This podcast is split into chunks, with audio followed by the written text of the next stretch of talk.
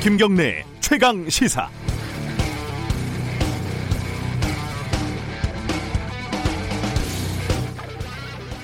정의연이 현대중공업으로부터 받은 후원금 10억 원을 부실하게 운영했던 것은 변명의 여지가 없어 보입니다. 안성 쉼터의 처음과 끝을 보면 쉽게 말해서 비싸게 사서 싸게 판 거고 소중한 후원금 3억 원 정도를 결과적으로 허투루 날린 거죠.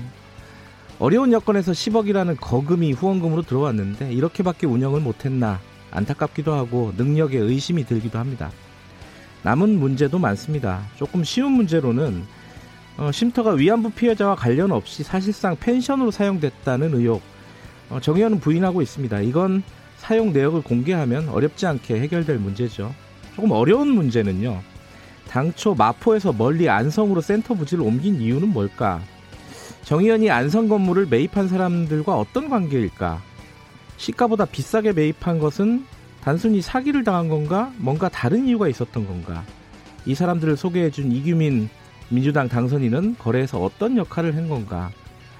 이건 명확한 자료가 있는 것도 아니고 자료가 일부 있어도 서로의 해석과 주장이 다를 겁니다. 안타깝게도 정의연 논란은 공방과 소통 이런 것만으로 마무리되기에는 힘든 상황까지 온 것 같습니다. 하지만 그 전에 정의연도 할 수 있는 최선을 다해서 해명하고 설명을 해야 될 겁니다. 자칫 30년 위안부 피해자 활동 전체가 부정되는 참담한 상황이 될 수도 있다는 위기감, 책임감을 정의연은 가져야 할 때인 것 같습니다. 5월 18일 월요일 김경래 최강 시사 시작합니다.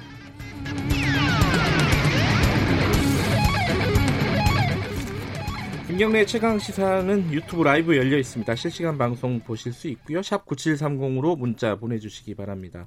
짧은 문자는 50원, 긴 문자는 100원이고요. 스마트폰 콩 이용하시면 무료로 참여하실 수 있습니다.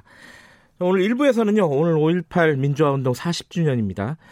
어, 아직도 이 뭐 북한군이 개입됐다는 둥 이런 얘기 하는 사람들이 있습니다. 여기에 대한 어, 또 어떤 반박 근거를 갖고 온 분입니다. 뉴스타파 한상진 기자와 함께 일본 외무성 문서를 통해서 북한 개입설의 진상을 한번 살펴보겠습니다. 2부에서는 정치의 품격 박지원 의원 만나보고요. 3부에서는 5.18 민주화 운동과 관련 있는 분들의 목소리를 담은 미니 다큐멘터리 보내드립니다.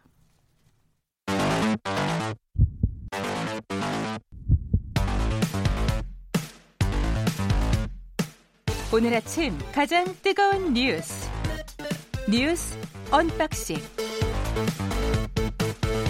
네, 택배 박스를 뜯는 두근두근한 마음으로 매일매일 준비합니다. 뉴스 unboxing 오늘도 두 분 나와 계십니다. 고발뉴스 민동기 기자 김민아 시사평론가 안녕하세요. 안녕하십니까. 안녕하세요. 뭐 얘기 나온 김에 5.18 얘기는 요 다음으로 하고 정의연 얘기부터 좀 정리를 해볼까요? 김민아 평론가가 먼저 좀 정리해 주시겠어요? 네, 나왔던 얘기. 예. 정의연과 관련된 지금까지 어떤 회계 부정 의혹 뭐 이런 것들은 네. 사실 어느 정도는 뭐 어, 설명이 안 되는 건 아니었습니다. 지금까지 얘기가. 네. 그런데 지금 이 뭐이 뭐, 쉼터 얘기는 사실 네. 설명이 안 되는 부분들이 있어서 네. 지금 계속 얘기 커지고 있는데 어, 말씀하셨듯이 2013년에 현대중공업으로부터 10억 원을 지정 기탁을 받아서 네. 7억 5천만 원의 경기도 안성시의 주택을 매입해서 이걸 이제 평화와 치유가 만나는 집으로 건립을 했고 이게 이제 위안부 일본군 위안부 피해자 할머니들의 어떤 어, 쉼터로 사용하겠다라는 목적으로 이제 활용을 하려고 했다는 거죠. 근데 이때 매입을 할 때 주변 시세나 이런 것들을 비교해 보니까 지나치게 고가에 매입을 했다 이런 평가인 것이고 예. 또 지난달에 사실상 이제 손해를 감수하고 4억 2천만 원에 매각을 한 것도 이제 좀 석연치 않다. 이런 지적이 나오는 겁니다.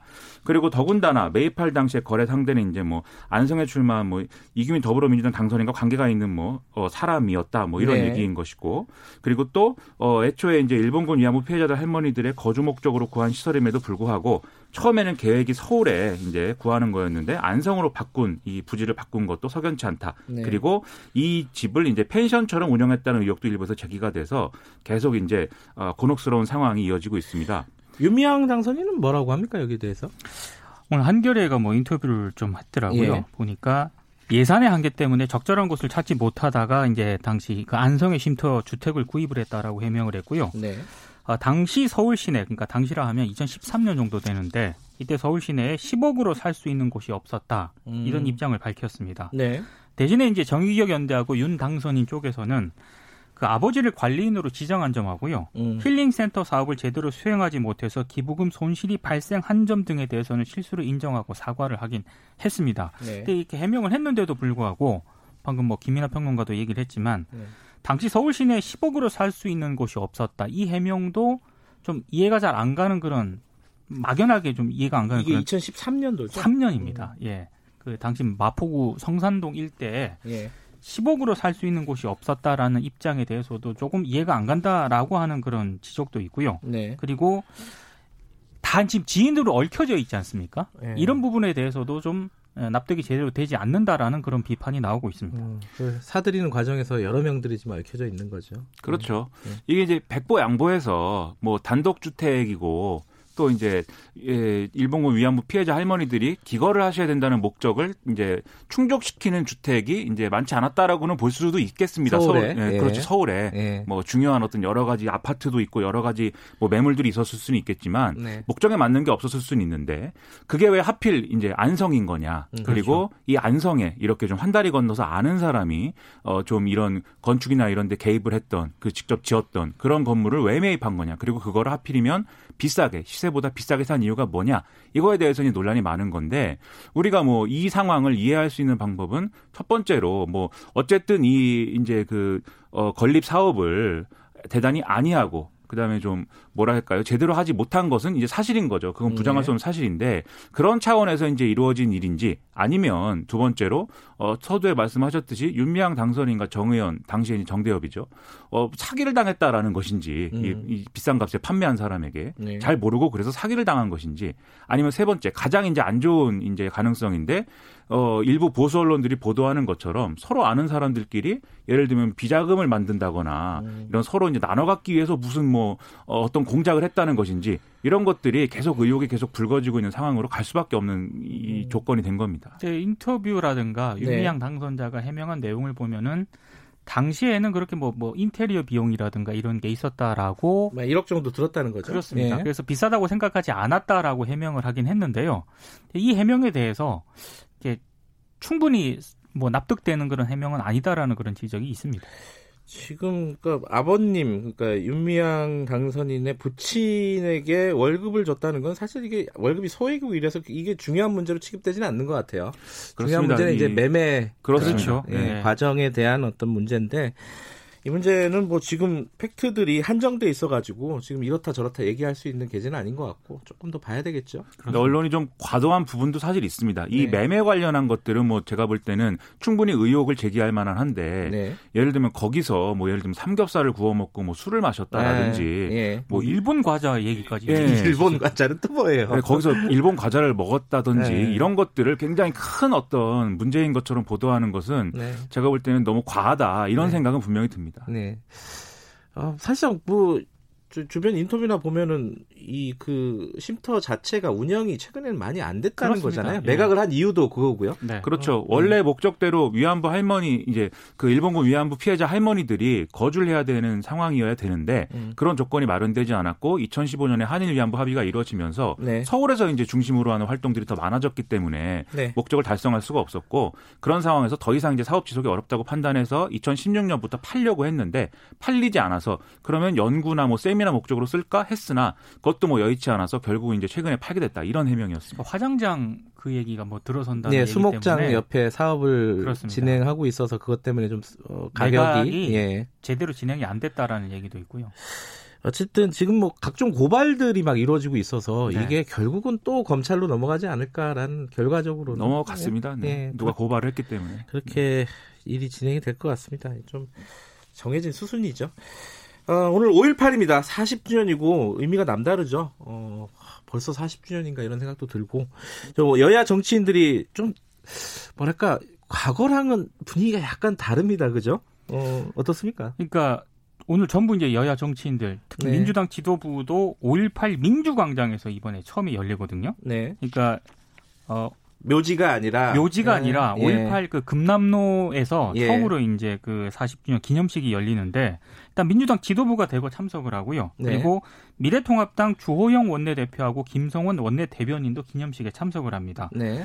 특히 이제 주호영 원내대표 같은 경우에는 이 40주년을 이틀 앞둔 지난 16일 네. 5.18 그동안 망언에 대해서 사죄한다는 그런 입장을 밝혔기 때문에 네. 아, 이번에 좀 상당히 좀 주목이 되고 있는데요.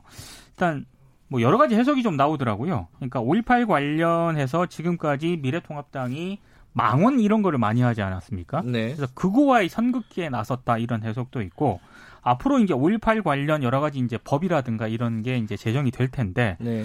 어, 이 부분에 있어서도 뭐 5.18 민주유공자 예우법 이 개정안 처리에 상당히 좀 힘을 보태지 않겠느냐 이런저런 해석이 나오고 있습니다. 야박한 말일 수도 있지만은 이번 선거 결과가 이렇지 않았으면은 어, 여당에서 이렇게 어, 했을까라는 생각도 듭니다, 그렇죠. 사실. 그두 네. 가지 의미인데 그게 첫 네. 번째로는 지금 말씀하신 대로 너무나 크게 망했기 때문에 이제는 변하지 않으면 안 된다. 네. 그래서 중도와 이런 좀 지금까지 이제 합리적인 보수 이런 것들을 다시 이제 공략하지 않으면 안 된다. 이제 이런 계산, 그런 이제 공학적인 계산이 하나 있을 수가 있다라는 네. 게 있고요. 두 번째는 지금 이제 그 사실상 대구 경북에 갇혀버렸다 뭐 이런 평가 있지 않습니까? 네. 뭐 대구 경북이거나 아니면 영남이거나. 뭐 자민, 영남 자민련 뭐 이런 얘기요. 그렇죠. 네. 그럼 이제 지역 구도로 봤을 때 사실은 그 영남에 갇혀서 탈출할 수 없는 상황을 계속 이제 놔둘 거냐. 수도권으로 가는 거는 뭐 당분간 일부 이제 그 고가주택이 있는 지역이 아니면 좀 어려울 것 같고. 네. 그러면 어쨌든 호남 지역 중에서 그래도 뭐 보수적인 유권자들을 공략을 시도해 봐야 되는 거 아니냐. 당장은 좀 성과가 없을지라도 예를 들면 이정현 의원이라든가 뭐 그런 사례도 있으니까 그런 사례들을 만들어 나가야 되는 거 아니냐. 이런 이제 어떤 전망이나 그런 것도 일부 영향을 미치는 것 같습니다. 그런데 여기 적어오신 게 안철수 대표를 신스틸러라고 이거 왜, 왜 이렇게 적어오신 거예요? 오늘 이제 한국일보 보도를 보면 갑자기 또 안철수 국민의당 대표 얘기를 하는데 예. 40주년 관련해서 이제 또 특별 성명을 본인도 냈다고 합니다. 네. 그래서 뭐 사실관계 왜곡을 폄훼하는 현실이 안타깝고 부끄럽고 뭐 바로 잡아야 된다 이렇게 얘기를 했는데 그때 이제 같이 이제 하는 말이 문민정부는 어, 5.18 민주화 운동의 연장선상에서 있는 민주정부다라고 선언한 김영삼 대통령의 이제 정신을 확인하고 실천하면 문제가 해결된다 이렇게 얘기를 했다는 거거든요. 네. 그런데 이 대목이 이제 미래통합당의 주호영 원내대표가 입장문에서 밝힌 5.18 아, 민주화 운동을 명명한 것도 김영삼 대통령의 문민 정부에서 시작됐다 이런 부분하고 이제 연결이 되기 때문에 그래서 이걸 가지고 또 아 이게 뭔가 나중에 또 보수 정치로 같이 함께하자는 그런 행보 아니냐라고들 이제 일부에서 이제 얘기를 하고 있다 이런 보도가 나와서 아 여기서도 또 신스틸러가 작동을 했다 이런 생각을 했다는 겁니다. 신스틸러. 어쨌든 어, 여야가 한 목소리로 지금 광주 진상을 밝혀야 된다. 네. 어, 그리고 망언에 대해서 사과하고 막 이런 이런 분위기 자체는 과거랑 좀 다른 것 같다라는 생각도 들고요. 40주년이라 뭐 선거와 관련이 있겠지만 어찌됐든 40주년이라 의미가 좀 다르다라는 생각이 듭니다. 5.18 얘기는 오늘 어, 뒤에서 여러 가지 어, 아이템들이 좀 준비되어 있습니다. 5.18 5월 어머니회라고 아시잖아요. 네네네. 네, 네. 어머니들을 직접 저희 PD가 만나고 와서 그 어머니들 목소리를 좀 생생하게 전달해 드리기도 하고 어, 여러 가지 아이템 준비돼 있으니까 그 뒤에 얘기하도록 하고요. 어, 지금 심상정 정의당 대표가 조기 사퇴한다는 얘기를 했어요. 그죠? 근데 지금 상황이 여러 가지 뉴스가 있어서 좀 묻힌 감이 있습니다. 그 어, 정리 좀 해주시죠. 지금 심상정 대표는 임기가 2021년 7월까지인데 1년을 당겨서 이제 7월 전 7월 달에 이제 물러나겠다 이런 네. 얘기를 한 겁니다. 그리고 이제 정의당 전국위에서 어, 혁신위를 구성을 해서 네. 그 혁신위에서 앞으로 정의당이 어떻게 했으면 좋겠는지를 충분히 논의를 한 다음에 거기서 나오는 결론을 가지고 이제 전국에서 다시 이제 그 의결을 하고 거기에 연동해서 이제 조기 당직 선거를 치르겠다 이런 얘기를 하고 있는 거거든요. 근데 좀 이렇게 간 이유는 아무래도 총선 결과 당이 입은 내상은 이제 치명 적이다 네. 이런 판단을 내부적으로 하고 있기 때문인 것이죠. 네. 선거제도 개혁을 관철을 시켰지만 이걸로 득을 보지는 못했고 그나마 이제 지역구는 한석이 이제 없어지지 않았습니까? 그렇기 때문에 이제 뭔가 변해야 된다 이런 얘기를 하고 있는 거고 혁신위원으로는 이제 지금의 집행부는 원칙적으로 배제를 하고 2030 세대를 30% 이상 여성을 50% 이상으로 구성하겠다 이런 얘기를 하고 있거든요. 집행부를요? 그렇죠. 그러니까 뭔가 새로운 진보 이런 것들을 모색한다는 얘기인데 예. 그러면 앞으로 이제 국회에서의 원내 운영이나 이런 것들에서 과연 더불어민주당 지금의 여당하고의 관계 정립을 어떻게 할 것이냐 이게 이제 혁신위에서 아마 주요 논쟁 지점 중 하나가 될 것 같습니다. 심상정 그 대표가 얘기한 거 보니까 예. 아, 당을 수습할 에너지가 자기가 이제 없다고 그런 아. 얘기도 하더라고요. 그러니까 아마 선거 과정이라든가 어, 이런 협상 과정에서 상당히 많이 좀 지쳐 있는 것 같은데. 그럼 다시 충전을 하고 그러면은 선거에 다시 나오는지가 좀 궁금하네요. 그러면 그렇죠. 네. 어느 선거에 언제 나오시는지. 아. 네. 뭐 대선도 있고. 그렇죠. 네. 충전을 많이 해야 되는가 봅니다. 네. 네. 자, 어, 코로나 상황도 뭐 좀 알아보죠. 지금 고3 등교는 예정대로 진행하겠다. 이게 지금 정부 입장이죠? 그러니까 지금 이제 여러 가지 학사 일정 있지 않습니까? 네. 수능이라든가 이런 것 때문에 일부 그 코로나가 우려가 되고 있긴 하지만 고3 등교는 예정대로 하고 원래 계획했던 대로 계속 학교 그 등교는 진행을 하겠다라는 그런 입장이긴 한데요. 근데 아무래도 좀 불안과 우려는 계속 나오고 있습니다. 제일 불안한 것 중에 하나가 4차 감염이 있다는 그렇죠. 거잖아요. 그죠? 네. 어, 그러니까 지역 감염 혹시 확산되는 거 아니냐 이건데 물론 숫자상으로 보면은 어, 그렇게 확산세가 보이지는 않습니다. 하지만 4차 감염제가 나왔다는 것 자체가 약간 걱정되는 부분입니다. 그죠? 그리고 학교가요. 네. 이게 고위험 지역이거든요. 음. 학생들이 모여 있고 이러다 보니까 그러다 보니까 이제 혹시나 그렇죠. 하는 그런 우려가 계속 나오고 그리고 감염원이 여러 가지가 이제 좀 유발돼서 예를 들면 학교 선생님, 교사들도 그렇죠. 뭐 예를 들면은 이태원에 가서 뭐 확진된 사람이 있다 음. 이런 얘기도 있고 학원 강사가 뭐 자신의 어떤 신분을 감추고 또 여러 명을 뭐 감염시켰다 이런 얘기도 있고 일부 학생들이 또 이태원에 갔었다 이런 얘기도 있고 이런 것들이 다 학교로 모일 거다 이런 이제 공포감이 있다 보니까 지금 고3들이 과연 등교하는 게 이게 어 현실로 받아들일 수 있는 것인가 이런 고민들을 많이 하는 거죠 이제. 어떤 선생님이 그런 말을 하더라고요. 농담인데 이 어, 학교는 수업 시간은 신천지고 쉬는 시간은 이태원 클럽이라고. 거의 뭐 이게 아니. 되게 불안한 거예요. 선생님들도 불안하고 학부모님들도 불안한데 어, 만약 계약을 하게 되면은 어찌됐든 이 불안감을 해소시킬 수 있을 만한 대책들 방안들을 구체적으로 정부가 좀 내놓고 학부모들 선생님들 학생들 안심할 수 있게끔 했으면 좋겠습니다. 쉽지 않은 일이긴 해요. 그렇습니다. 오늘 여기까지 듣죠. 고맙습니다. 고맙습니다. 고맙습니다. 뉴스 unboxing 고발뉴스 민동기 기자 김민아 시사평론가였습니다. 김경래 최강 시사 듣고 계신 지금 시각은 7시 37분 향해 가고 있습니다.